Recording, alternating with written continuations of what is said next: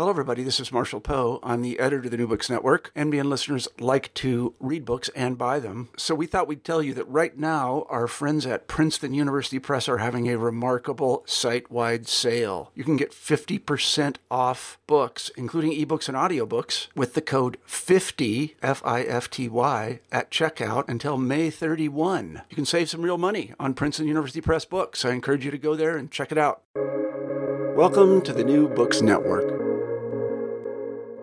Good afternoon. My name is Brian Topher, Principal Architect of Topher Architecture, and you are listening to New Books Architecture, a podcast channel on the New Books Network dedicated to architecture and its publications. If you have any suggestions on authors who you would love to hear me speak with next, feel free to send me an email at btopher at topherarchitecture.com. Today's guest is Eric Reinholdt to talk about his books, Architect and Entrepreneur, Volume 1, a field guide, and Volume 2, a how to guide.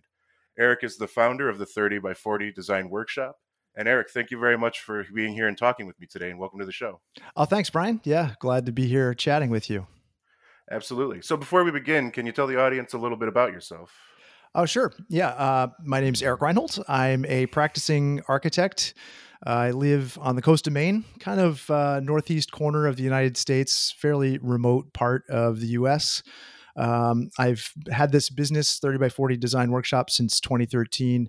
Uh, became licensed back in 2000, so you know, I have some history um, practicing architecture. I sort of started off uh, working for a pretty commercial firm, large firm, about 150 people. I uh, when I graduated Roger Williams University in 1996, I sort of headed into kind of a mini recession, so I had a hard time finding a job initially. I ended up going for this, you know, started work, working for a pretty large firm and uh, doing institutional, educational, commercial work, big projects.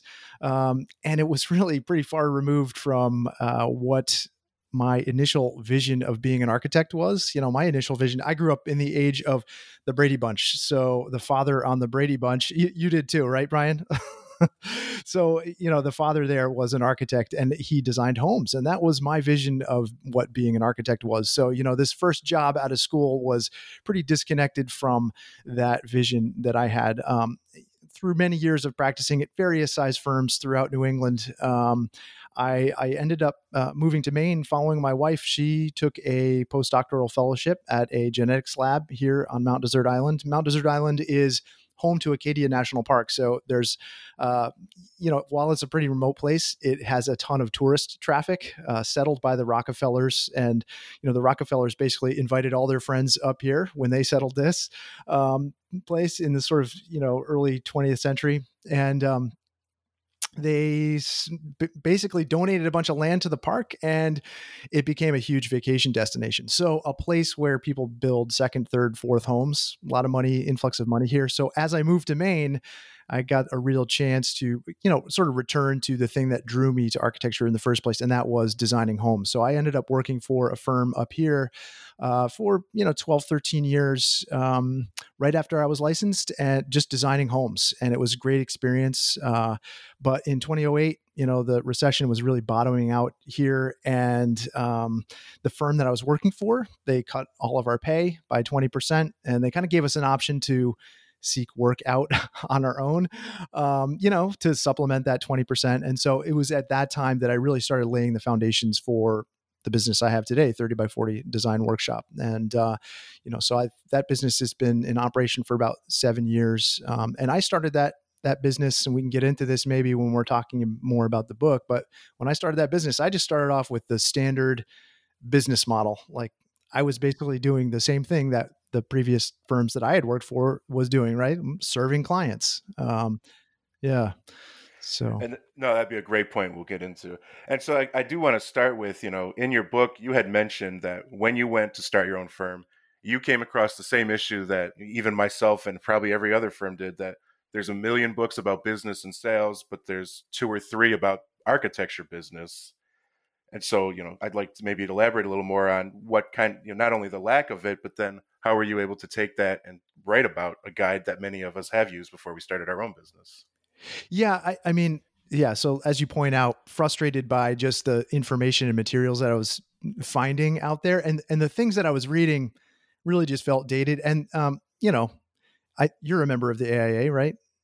Yeah, so AIA has a certain structure to it, a certain rigidity, and um, I feel like they're maybe ten or fifteen years behind the times. And so, all the information I was coming across just did not feel relevant at all to my situation. And so, as I was sort of making the break from the previous firm that I was working in, I was just consuming every other business resource I could possibly find, since really there was nothing in the architecture space. And I think um, you know, as I looked around for podcasts and information on business, there was a whole wealth of information out there. It just wasn't pointed at architects. So, you know, this is this is something that um, is part of my daily practice right now, uh, too, uh, where I sort of take in information. Say I'm exercising in the middle of the day, and I'm taking in information via podcasts or reading things or having Siri read to me, um, and I'm kind of smashing that information up against all of the things that I know about my sort of own space. So the practice of architecture. And so by doing that, you know, I read books like Tim Ferriss's Four Hour Work Week, like seminal. T- yeah. Have you read that? I have yeah so seminal text in shaping how i thought about business you know i'm listening to pat flynn's smart passive income and a whole host of other sort of business related podcasts and so you know that information is sort of smashing up against the practice of architecture as i knew it and i thought well there's got to be a better way to do this and so as i'm sitting there trying to figure out how i'm actually going to start my own business um, i just started uh, working with you know one of one of the practices i guess that that i've relied on a lot in this business is you know as i'm trying to figure something out i'm basically doing all the research for that. And as I'm doing the research, I'm documenting that. So Gary Vaynerchuk, I don't know if you uh, are familiar or follow his work. Yeah, he talks about this idea of you know document while you create, um, and or document versus create. And so I was documenting while I was creating. So as if I needed to learn about marketing, I was just going to start sort of writing that down and cat- making a catalog list of that. And uh, as I was trying to market my own firm, I began working with houzz.com and i'm I'm not a huge fan of houzz.com, I have to say, uh, but they did help me sort of launch the marketing side of my business. So I I was looking, I was trying all these different things to try and get my firm out there and recognized and known, you know, as you do when you're a young firm. And uh, so I started writing these articles for them and along the way, you know, I figured, well, I might as well start this series of like how to start your own design business. And so I started writing these posts, and the posts became pretty popular. And so they would take those posts and they would send them out to their email list. And I think at the time their email list was something like 16 million you know subscribers and of course only small sliver of those are going to be architects who, who care about this but i was writing these articles called design practice and those articles were based on research i was doing at the time to try and figure out how to start my own design practice so i would sort of research best practices I would write the article. I'd work with the editors there. They would help me sort of improve the writing and do some light editing on it. So I was learning about that and I was learning about marketing at the same time. And they were shipping it out to their email list. And those sort of articles became the structure and backbone for the first book, uh, Architect and Entrepreneur Volume One. It wasn't Volume One at the time because I was just writing it, but I was I was basically like, okay, well, I need to start a business. I need to figure out what my business structure is going to be. And because I'm not finding the relevant information out there, uh, I'm just going to write about it and I'm going to share it with everyone else. And I think that is a practice that continues today in my business. And I used it actually to sort of, there's an evolved model of that that I used uh, as we get into talking about volume two for how to turn this sort of client services business into, you know, something which helps to kind of scale my time uh, as opposed to just working one hour and getting paid for one hour. Uh, when we start thinking about services versus products products you, you don't have to work any any hours to create you create the product and then once it's created you can sell it as many times as you like so you know this kind of idea this ethos of um, you know, documenting while I'm creating things and then sharing it out there f- to be consumed by a larger audience has sort of, you know, pervaded the entire practice. So that's kind of how the book came into being. The volume two of the book was really just you know, as I go back and look at volume one today, because my business is now, I'm seven years into it, it feels like, um, you know, um, a beginning exercise. And I look back at that book and I think, wow, it's, I I've come so far from that. And so as we look at volume two, volume two is really the next steps. Like once you get the business up and functioning and you're thinking about how to design a business, you know an entrepreneurial practice here's how to really turn it into a well-oiled machine and really take those concepts and take them further uh, so that you can do more um, and and you can make better better use of your time yeah so yeah and that and you've touched on quite a few of the big points we'll go into a little more you know you even though volume one you had mentioned was a little more of the traditional how to start a firm a service firm you still get into the passive income sure and you know, and you had mentioned that a lot of the material is dated, whether it's AIA or NCARB. And you know, I, am an NCARB licensing advisor, and so they have had a shift to try to include more business and practice management in the exam. Sure. Yeah. And at, at first, that seems very exciting, but the sad reality, as you said, it's very focused on the service professional maximizing billable hours, which yeah. you've gone into detail, has its own flaws, and it's not going to be as relevant as it was a few decades ago. And so, you know, you had talked about passive income and that is you know it's very clear in your videos and everything you write that it's a big part and and yet i guess you know passive income is not in any way a new or novel concept but in my own opinion architecture seems to be one of the least up to date in that field true and i believe you have talked about it you know you had mentioned just the when you mentioned plan sets, most architects will instantly go into a very negative reaction. and whereas in your book, in my opinion, you you do actually, I was sold. I I had that same reaction, but I was sold on the idea that you know a writer doesn't get paid once for their book. Why are architects only getting paid once for the amount of research we do? Yeah, yeah. I mean, there's and it doesn't just apply to plan sets. I mean, I you know, I, you know it's interesting because the idea of plan sets it's um it is really a lightning rod issue with with other architects. I hear i get a lot of blowback and still get blowback on that. And um you know my if you go and look at my website today i don't openly sell plan sets uh it's not easy to find the plan sets. I still sell them, but uh, I I don't make a practice of it. But I still believe in the value of them, and and if I didn't, I would definitely remove it from the books because one of the things about the plan set is there there's a giant market built around this. I mean, you know this, I know this, other architects know it, and uh, wh- how do you walk away from that if you are a new business owner and you are actually looking for ways to uh, remove this, you know, disconnect this relationship between time worked and fee earned. And I mean, the plan sets were a, a, great business model for me. I I moved away from them for a very particular reason. But if you're just starting a business, um, man, I, I, think they're a really fantastic way to go. And there's a uh, there's clearly a need in the market for them.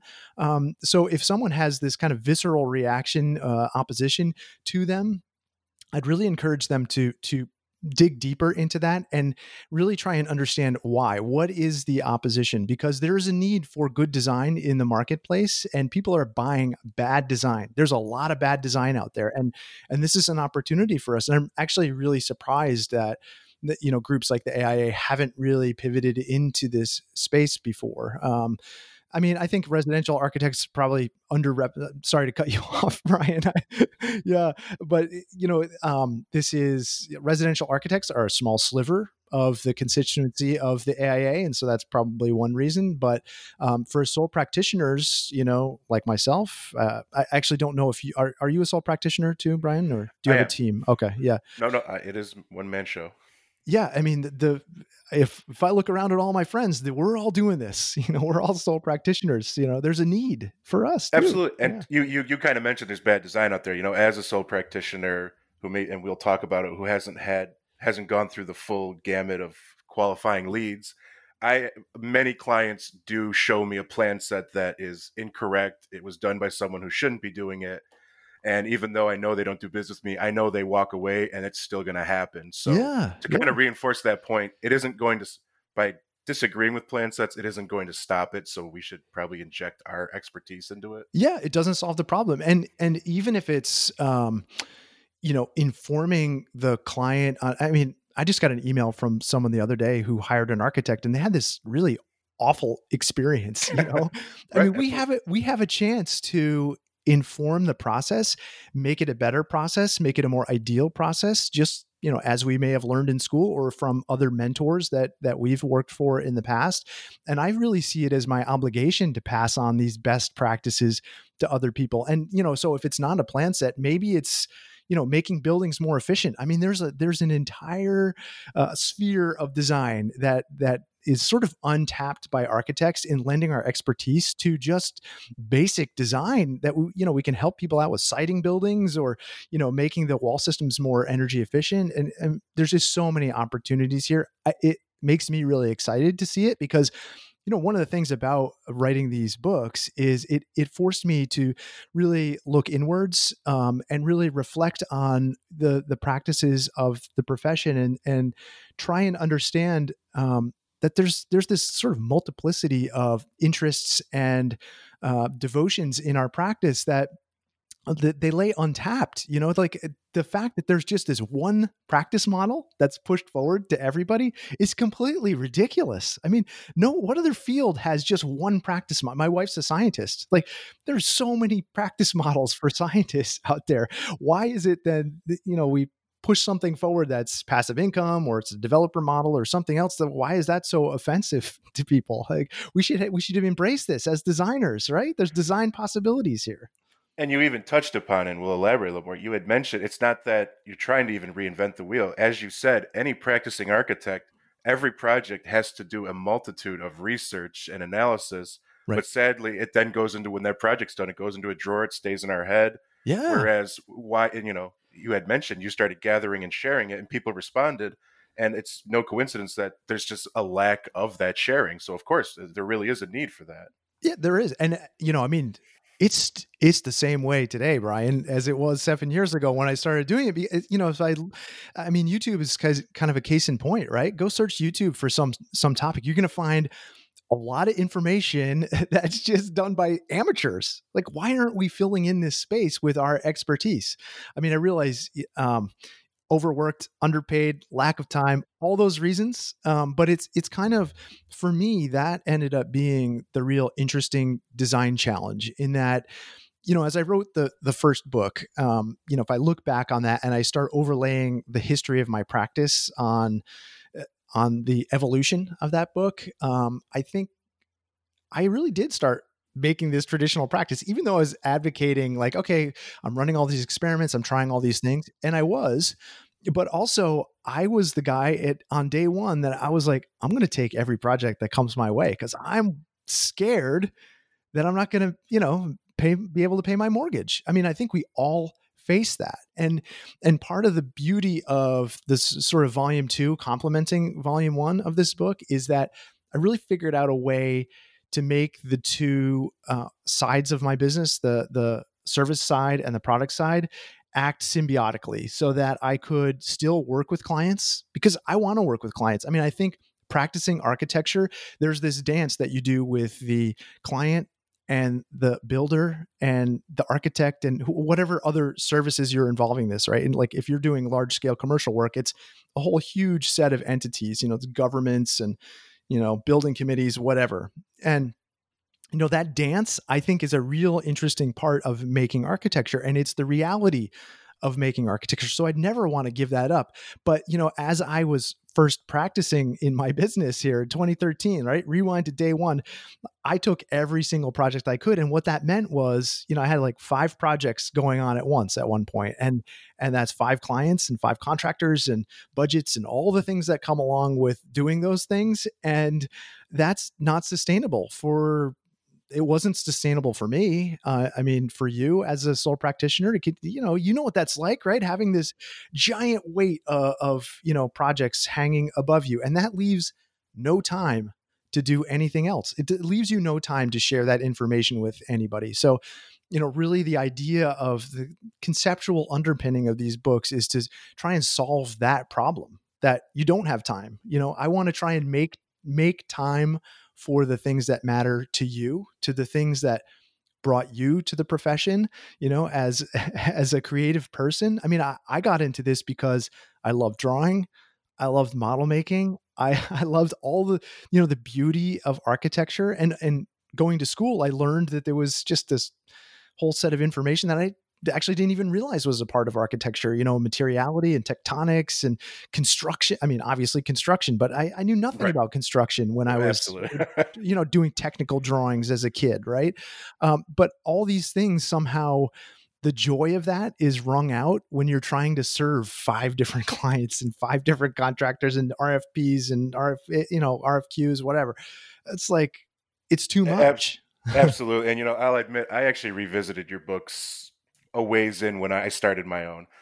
you know, I, I, actually read your books before I started, and I, sure. I, I don't usually put my own personal anecdote in, but you know, I think I made the same mistake, and I'm sure everyone does, and maybe and I think you kind of hinted at it. You know, I joined Houzz, I joined Home Advisor, I put money into that. I sure. was meeting five to fifteen people a week, wow. and I made that mistake of uh, conf- con- confusing activity with productiveness. Yeah.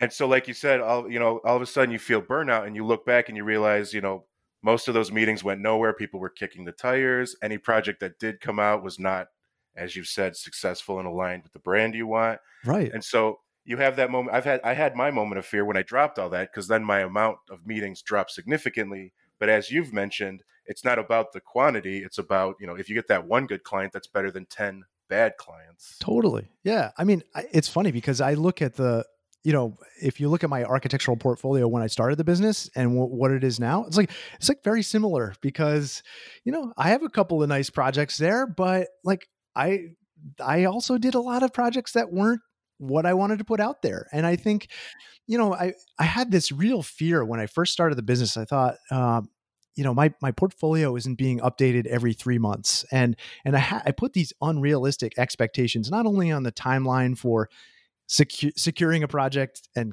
constructing it and documenting it, all those things. You know, I thought, man, someone's going to come to my website and they're going to see this project that's, you know, five years old and they're going to, what are they going to think of me? No one cares.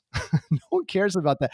You know, you know this as a practitioner um, that the client comes to you wanting a solution to their problem. That's all they care about. And so they look at their portfolio and they have to be able to see their project in your portfolio. And if you've solved that, they don't care. They're not looking at my degree. They're not looking at, you know, uh, when the project was published or whether it was published. I mean, some some people are sure because that's the that's the story they want to tell people. But you know, the real good clients that I found, they don't do that you know they they want to see if you can solve their problem and so i, I think it's real interesting um, you know if i if i did another edit to that first volume of the book which is definitely in the plans um, I would add that perspective to it that, you know, to, to kind of give yourself the space and the room to be okay with, um, making some white space in, in your life there, you know, don't, I mean, I really do advocate for uh, not accepting, you know, saying no a lot. And I think I say this in, in the book. Um, but man, it, you know this, that's really hard to do when you only have one project or you know maybe you got a project that's coming to an end and you're like whoa there's nothing on the horizon. That's really scary um, and i think if you if you really do follow the methodology in the book and you start doubling down on making content and really running experiments and trying different things you will discover that medium that that happy medium between you know creativity and just enough content out there and just enough sort of creative white space in your life. And and it it takes a while. I mean you have to you have to suffer through some stuff to get there. But man i i love that about this kind of creative life that i've designed for myself because you know designing making building architecture it's it's not a it's not a quick turnaround thing. I mean, it doesn't happen in like a month or two unless you're really doing hardcore production work, but I'm not doing that. Um, you know, and so I think I need those things in my life to really satisfy that that creative itch that I have, you know, the need to sketch things. I mean, and I, I find it interesting that as architects, we're, we're creative people, right? Um, but eh, we have to apply that same creativity to our businesses uh, that we do to our clients' work and our our other projects, and you know that may even extend to doing sort of speculative work. I mean, I think that's you know as we talk about passive income, and you know, I mean the the, the true definition of passive income by the by the government's standards is like a rental unit, right? I mean, yeah, talk about building. That's a wealth building machine. I mean, that's that's a really interesting business model. I, I don't know uh, what what real estate is doing in your area, but around here during the pandemic, it's it's absolutely off the charts. I mean, the amount of work, the amount of influx of new people buying property, I mean, the, the opportunities are huge right now. it, it is probably the greatest real estate market Rochester's ever seen. Yeah. That's given awesome. the situation. Yeah. yeah. And so you actually you had mentioned, and this is I think a perfect segue. We've talked about both books. We kind of been in the first one, moving into the second one. You had mentioned the word experiment, and you know it is all of this is intimidating. But I and you know you actually and I you have the quote from Zig Ziglar. But the reality is, until you start or do this, you'll get nowhere. And so as intimidating it as it is, you do more than once mention that you're going to get nowhere until you go and do this and you know kind of that a concept that's out there the idea of failing forward you know you're not going to get it on your you know and you had mentioned and now i'd like to talk a little bit more passive income because the reality is time you and you've said this in your videos your book time is your most valuable resource. And so if you get stuck in that traditional model of constantly chasing work trying to maximize your 40 billable hours which is impossible you'll burn yourself out and you won't be successful because you you yourself will become a slave to the business and you so you, you do it you have a great methodology for passive income but there is the realistic expectation that it takes time. And you you've at no point ever shielded the fact that it took incremental growth and a lot of trial and error. You know you actually have a very good story about your first success was that nine cent commission you made on a video. Yeah. And you know i had a, I, I actually i didn't it wasn't nine cent. I had a very the exact same story when i told it to my wife. And so you know i'd like we were talking a little awesome. more about the first book but so the idea, you know, I think a lot of people get stuck in following, you know, some of the more successful podcasts, and you've mentioned, you know, they live off their passive income and they're super wealthy. Whereas you talk about the success of passive income is the fact that it, even if it doesn't fully take over, it can provide you more time, more freedom. You yeah. can say no to someone just because that someone isn't literally what's going to keep your lights on. You have the supplemental sources of income. Absolutely. I mean, and I think the best you know the best way to approach this is really to think about the things that you enjoy doing you know the the things in your space you know so whenever you make turn something into a job and you feel like it's an obligation i feel obligated to write a, i mean you've you've written a book right? Or a, a couple of books right? So um and i don't know how that process was for you but for me um it was a lot of work but i learned so much doing it. And and i really was pretty excited to sit down in the mornings and write and then ultimately edit and then take you know learn how to record an audiobook. And i mean you're doing a podcast now. It's like all these things that feed our creative interests. If we can somehow smash that up against you know what it is we do for a profession a career like that's when it gets really interesting. Um, so i have a number of courses that I've created um, with within the past you know year, and that has been a really fascinating thing because you get to learn about you know the process of ed- education pedagogy and you know h- how people learn and how you teach them and also there's this whole series of downloadable content that goes along with it. So it's about graphic design. It's about you know thinking about how a product maybe gets delivered. I made a couple of physical products in the past year and like so there's a whole packaging effort and a marketing effort that goes along with that. And so you know for me it I, I really start to think about the life of charles and ray Eames and how they really took this idea of you know they took a problem and they turned the process of you know not knowing to knowing into their life's work. And to me that's just so beautiful. That's so poetic. I love that idea. And really i was searching for a way to do that with my own practice. And i love designing homes with people. I, I really really enjoy that process of connecting with people on a very personal level and being able to give them something that they can't articulate themselves. I think that's a really wonderful process. And when you find the right combination of client and builder and architect and all the people who help you build the building, it's a really wonderful thing. And so to be able to share that in a way that helps other people see that same possibility, I think that's something that almost every architect could do. I mean, you know, your design process, your branded design process, if you think about it that way, as we talk about in the book, um, you know, that's unique to you. So, you know, the course that I make about how I do what I do is invariably going to be different than the course that you make about the things that you do. And I find that really interesting and and just create, you know, documenting the creative process and making something that's a beautiful object out of that, whether that's a video or a course or some downloadable thing or whatever you choose.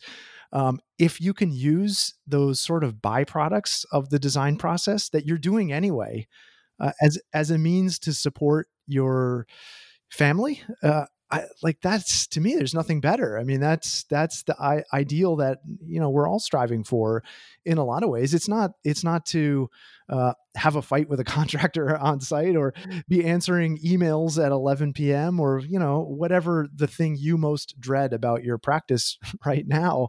Like i think it's interesting to to l- really look um, you know reflect on those parts of of practice that are that feel like drudgery and find a way to design your way out of that problem like because there is a solution to it and and for me passive income was that solution and it also I, I, think you know it's like that sort of idea of a flywheel where yes it takes a ton of effort up front as you know writing a book like no one's no one probably gave you a big advance to write a book i'm uh, guessing uh, no, no.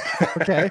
Right? So you put all the work in up front and then you reap the rewards on the backside. Or you under or you learn that okay maybe this isn't the book that i should have written or maybe mm-hmm. i should have done you know my spell check better. I remember the first book i released was on it was actually on houzz.com and you know i released it day one. I got a review. I was like oh wow i have a review on this book already and the review was this scathing like uh, can definitely tell this is a self-published book. The editing oh, is, is horrible. Right? you know, I was like all this. I was like, oh no, somebody. this is awful. So you end up learning, you know, this mm-hmm. idea of experimentation. You know, you put it out there and you see what happens, and you learn. And for me, you know, this has been a constant process of that. You know, every time I release a video, uh, man, there's a lot of learning that happens, not only just I, I, internally, but extra, you know, the, the comments on YouTube are, it's really, it's not easy. you know, they'll tell you straight up if you got it wrong yeah. or you got it right, you know?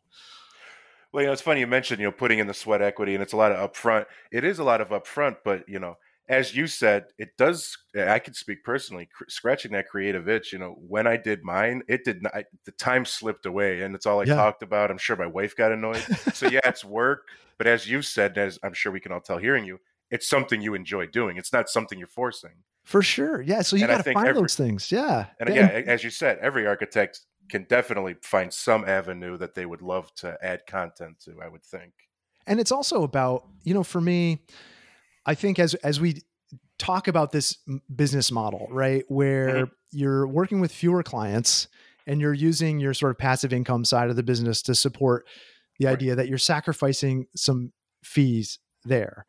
Well, let me t- let me ask you just this question because eh, how how have your how have writing your books like has that been a good thing for you? Have you learned something Absolutely. from that? A good experiment, bad experiment? Well, what how was it?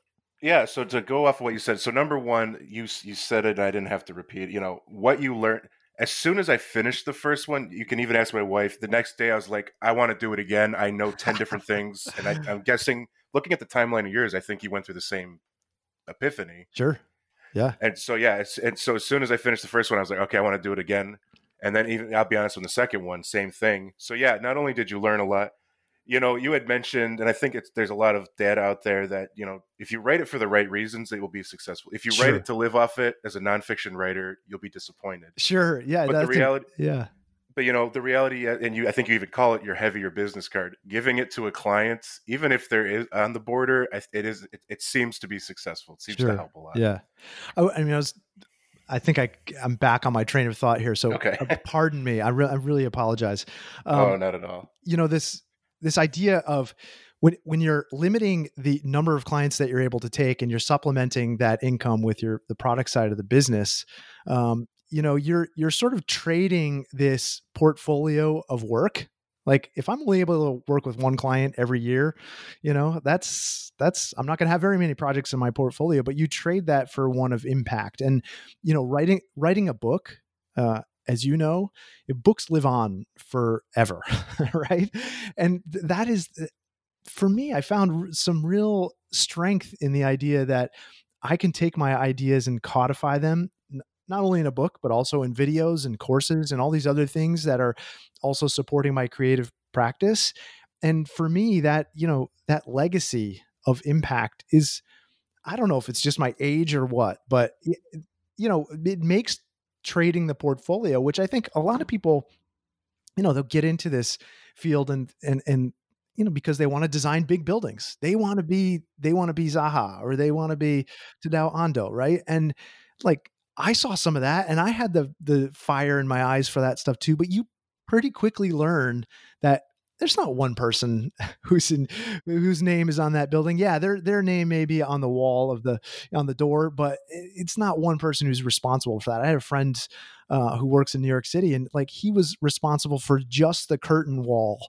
details on the Freedom Tower. Like that's it like one one thing like you can look up there and say yeah that was me i was i was working on floors you know 48 to 60 or whatever. And you know when you have that realization um i think it's yeah it's it's just an interesting thing because you don't, really fully understand that getting into the profession but I, I would i would love to play that clip you know for my students it's it's great but there is often you know and they haven't worked so they don't understand it yet yeah. But, you know, at the same point, you know, one of my greatest moments was I was walking in a building and I pointed at five details that no one in the world will ever care about, but those were my five details. Yeah. That's just, you know, sort of that shift between the academic setting versus practicing sure. in the real world. Yeah, so you put that in your portfolio, right? Toilet, Absolutely. Toilet details. yeah, exactly. How the window meets this curved bridge, right? and is and, that uh, is that enough for you? Like, is that create? Because that's how. What, when I when I went to to work right out of school for this giant firm, man, I had all these great visions of what I was going to be doing, and I was literally just doing measuring existing schools and doing right. toilet plans. And yeah. I was like, oh no, I, mm-hmm. it can't continue like this. and you know, yeah, exactly. And I, I, was thrown more into the construction side, which is a whole okay. design, creative exercise that many aren't aware of either. And oh, so, yeah. as you mentioned, architecture in my obviously we're biased, but it's more ma- multifaceted than most professions. Sure. Yeah. Oh, there's a lot of different places to to slot in, man. Construction, I I hope that's changed since I was in school. Construction was pretty underrepresented in the educational process. I would I would say it's improved, but it's not there yet. Okay. Yeah. Someday maybe. Yeah. Yeah, I wanted and I kind of wanted to piggyback. You had mentioned books, you know, the idea of legacy. You know, my own personal bias is of all the fields that require research, architecture is up there. And yet, I've talked to some very smart, interesting people in here, but a very small number of them are architects. And it's hard not to wonder why are architects not writing about their field? Why is it, yeah, quote unquote, people outside the field who have to write about architecture? Yeah. And so, my own personal call to action: you know, more architects. They have plenty to say. You know, they should get it out there it's always a it's always a time thing. I mean, I, I found I found writing a book to be a time commitment far exceeding like making videos and you know all the stuff that is taking up a lot of my time these days. I um, and maybe if I went back to do another one, it would go more quickly. But man, it feels there. There's a finality to writing a book, I guess, that uh, makes it take more time. And I think you know architects in general feel particularly pressed for time. Um, I mean, did I you? Agree. Yeah, you wrote one because you wanted to just give it a try or what was the you had information Absolutely. to share yeah i had always wanted to and as you had mentioned you you start documenting I, I, was having the same conversation with clients because at least in rochester on the residential side there isn't as much architectural presence it is more contractor heavy and i understand sure. that yeah so i've had i've had many clients who kind of just weren't aware of what architects are what they do yeah. And so I had been documenting it and you know, there was still a lot of work, but I had a pretty big outline before I even started. And so I said, man, it'd be great to hand this to clients. For sure. Yeah. Do you and have I, an audiobook version of it? I have not gotten to that point, no. Man, you're and well suited for it. and I oh thank you. And I know your book would uh, I, I read your book and you made a very clear case that that is a market to not not tap into. So I mean, if you have if you have the equipment and uh, you know, it's a time arbitrage thing. You know, people are busy. Absolutely. They're they're running around. I, they're you well, know, why not? I commute an hour and a half to the school I teach at. I have oh. been reading audiobooks, so I have no idea what my excuse is. But, oh wow, that's a long commute, man. yeah, it, it's worth it, and yeah. catch up on audiobooks and podcasts. Yeah, for sure. And so you, and then you, you know, I had been, I, I, I started and stopped multiple times. I'm kind of a hypocrite in that sense. I guess you could call it a silver lining. We had a sh- a shutdown of the world that I had no more excuses not to finish. Sure. Yeah. That's a good. Hey, I'm glad you used it as an opportunity, right? It, you know, there yeah. was no, there was never going to be a better time. Like you said, even when you kind of find your success of balancing your time with qualifying leaders, you can quickly become, you know, inundated with, and I know you get more emails, phone calls than most of us, and I'm sure you can, that becomes time consuming. it's its own job. Yeah, I Absolutely. farm it out. There's one thing. So we we focused on books a lot because you know that's I, that's something I did. But one thing I think a lot of people are interested, in, and it's not exactly new, but I think it's very untapped, is the idea of courses. Yeah. You know, you you mentioned it, and I, I I've seen what you had you know, I would could you care to elaborate a little more? I'm gonna take a I'm gonna take an educated guess that there is a difference between coursing versus videos and books you know, in terms of process oh, effort. Oh yeah, yeah. Um, I mean, in terms of effort, it was pretty. It was a pretty monumental uh, thing, and I had wanted to do, you know, like you, I'd wanted to do this for a long time, and at some point, I thought I'm either just going to do this or it, it, I'm going to be done with it. And actually, I talked to a, a professional course company uh, out in Los Angeles. Uh, we had been talking because of my YouTube channel, and they said, "Hey, you know, this is kind of ripe for a course." And we ran a survey on the YouTube channel, and I got immense feedback. Like I, I got really great feedback on what people wanted to learn about and we kind of went through those and just decided okay here's here's what sort of topic it would be around and who the audience would be and that kind of thing and some revenue projections and i you know the revenue projections i was just kind of like eh, yeah right you know i thought they said uh, easily easy to do a million bucks um, you know and there's a fee obviously for working with this company um, and so i started looking and i was like you know um, we started talking like what am I responsible for? So I'm responsible for writing all the content and all the lectures. I was responsible for recording the videos and creating. So I was like, well, I might as well do it. Like I, I don't need to pay them a fee to do it. And the the revenue projections, um, you know, and it may just be a factor of where we are in terms of everyone's lockdown and everyone is looking for information to learn and things are changing in the schools. But the revenue projections are um, really interesting. I'll just say that. Um, it not disappointing at all. It's been life changing for me creating courses, and um, I'm nobody. I'm a nobody. I mean, I'm like anyone else. Uh, you know, I didn't go to a special school. I didn't go to Harvard. Uh, I just executed on my ideas. And I think that, you know, if there's a takeaway from these books, I hope that it's that, you know, Derek Sivers, I love Derek Sivers. And if, if you listen to podcasts at all, you should listen to his podcast. Um, but he says ideas are just a multiplier of execution. So it's fine to have a great idea, but with zero execution, you got a big zero. You know, a mediocre idea, uh, you know, 10 execution is you know huge it can be huge and so i'm i want to empower people to understand that i am just like them I am nobody. I never, I wasn't trained to make videos or courses or any of this stuff. I just was able to execute on a need in the market and I was able to make that happen. And so courses, I think, are just a fantastic opportunity, especially now. Learning is changing. You know, the way people are learning, uh, it's becoming more democratized. Access to information, uh, you know, go go look on YouTube. You'll you'll find all kinds of information out there, and some of it's really bad, and some of it's pretty good. And so I thought the information I had was pretty decent, and so I just found a way to package it up and make it you know a nice interesting fun thing for people to take and i tried to price it in a way that it would be the same or a little bit less than going to a conference um, i don't know how many conferences you go to uh, do you go to any before I was self-employed, I went to many. Yeah. Okay. I, have I've I've been more strategic since I went off. Of my own. Sure. No, that and that makes sense, and and I have too. Um, it, because mm. before the office was paying for it, and now I'm paying for it. Um, and and you have to question like, well, well, what do you get out of it? And so I really mm-hmm. I tried to position it in the market, thinking about it like that. Like if someone's thinking about spending X dollars traveling to uh, mm-hmm. a, a location and spending on lodging and food and you know time away from the office like this i'm tr- i tried to make the course a no-brainer. Um and well, i know, think been, sorry. you had mentioned it's was, you had mentioned there's no better time you know I, I, the stats are out there between youtube and masterclass subscriptions. Oh, people oh, yeah. are at home watching stuff right now i mean.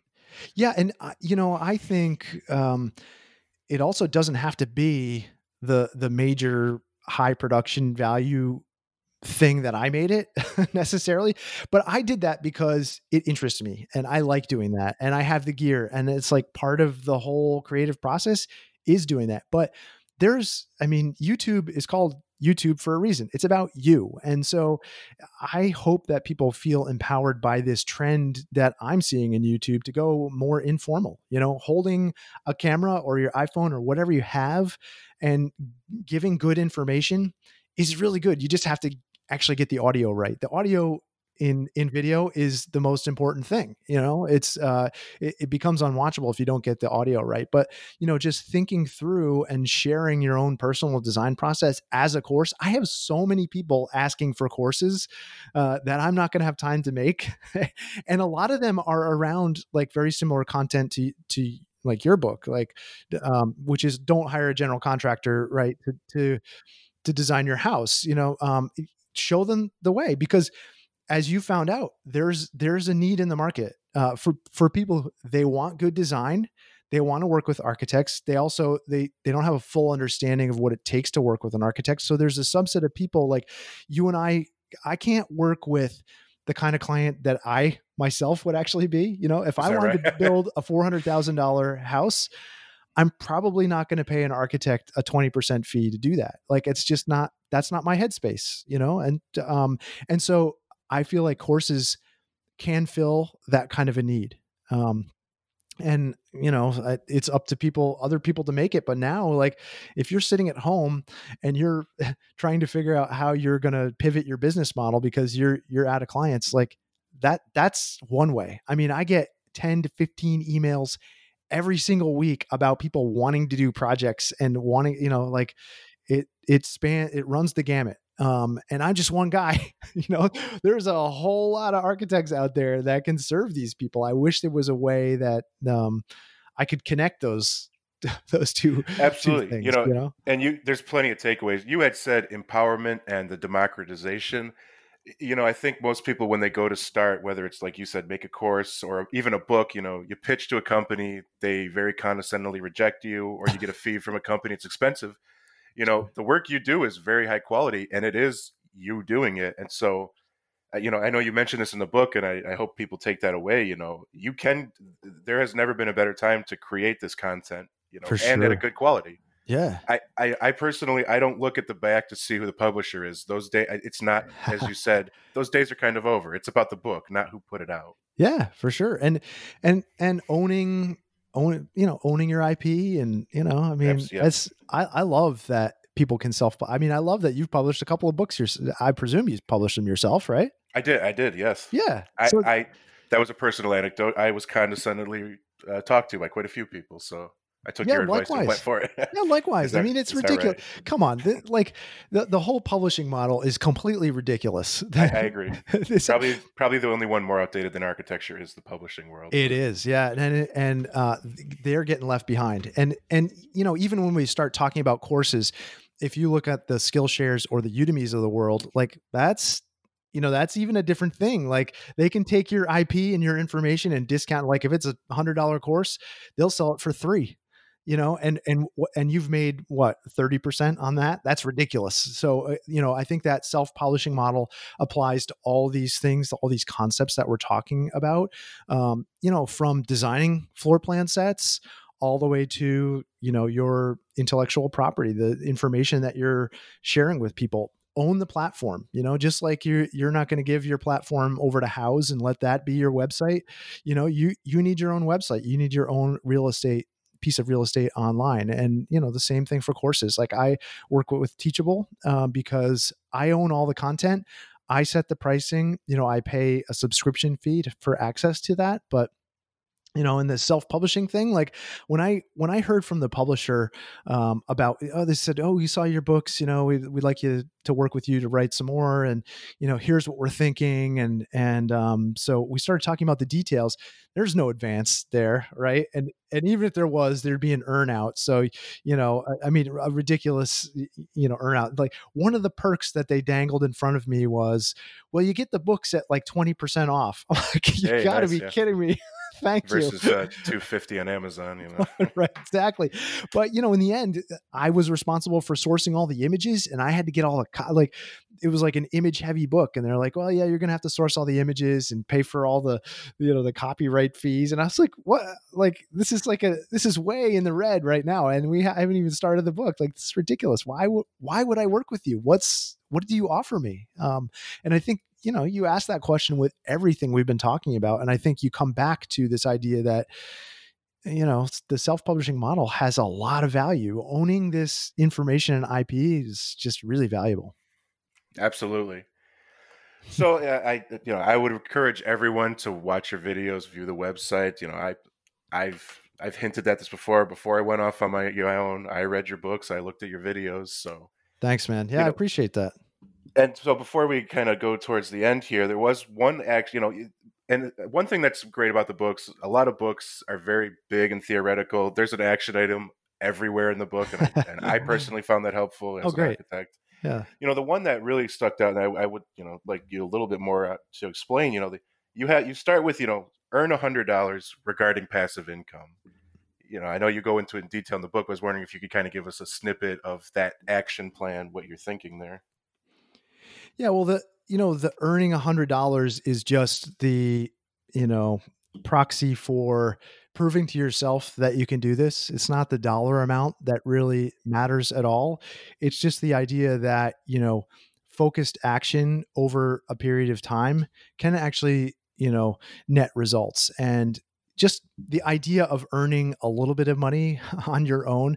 I mean stepping out into sole practice you know the first client that i got and that first dollar it's like it's really empowering. And so that's really how i modeled this and just to try and make it a little chunk that could uh, give you encouragement that this is really possible um, and i don't think if you start earning a hundred dollars um, through the sort of checklist that i that i offer in the book that it would stop there um, necessarily because you know the process of learning to earn means that you've defined a market uh, you've defined a need in the market and you've figured out a way to you know bridge that need with something that you create. And and that process you know for an architect serving clients is you know a building in the end and a, a design in the end and um, for your passive income side of the business this sort of product this small product that you're developing it can be anything um,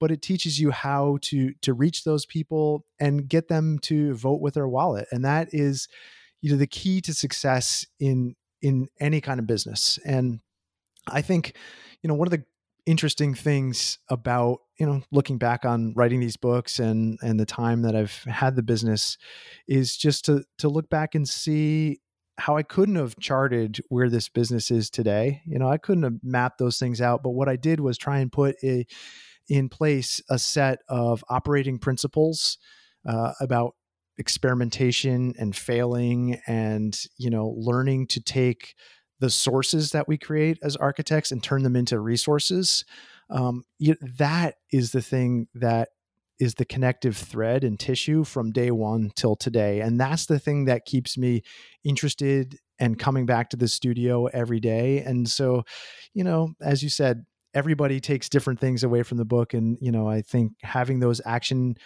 items in there or a step-by-step checklist on how to go about creating a product that earns $100 um, for me when i was stepping into the ether the unknown of starting my own business that's what i needed and it it it just broke down the process in a way that made it feel uh, attainable and all of this is attainable. If i can do it as a nobody nobody architect anyone can do it and i uh, i do hope that the message of the books i that ultimately resonates with people is that idea Uh, I know it resonated with me. I, I also hope it gets with others.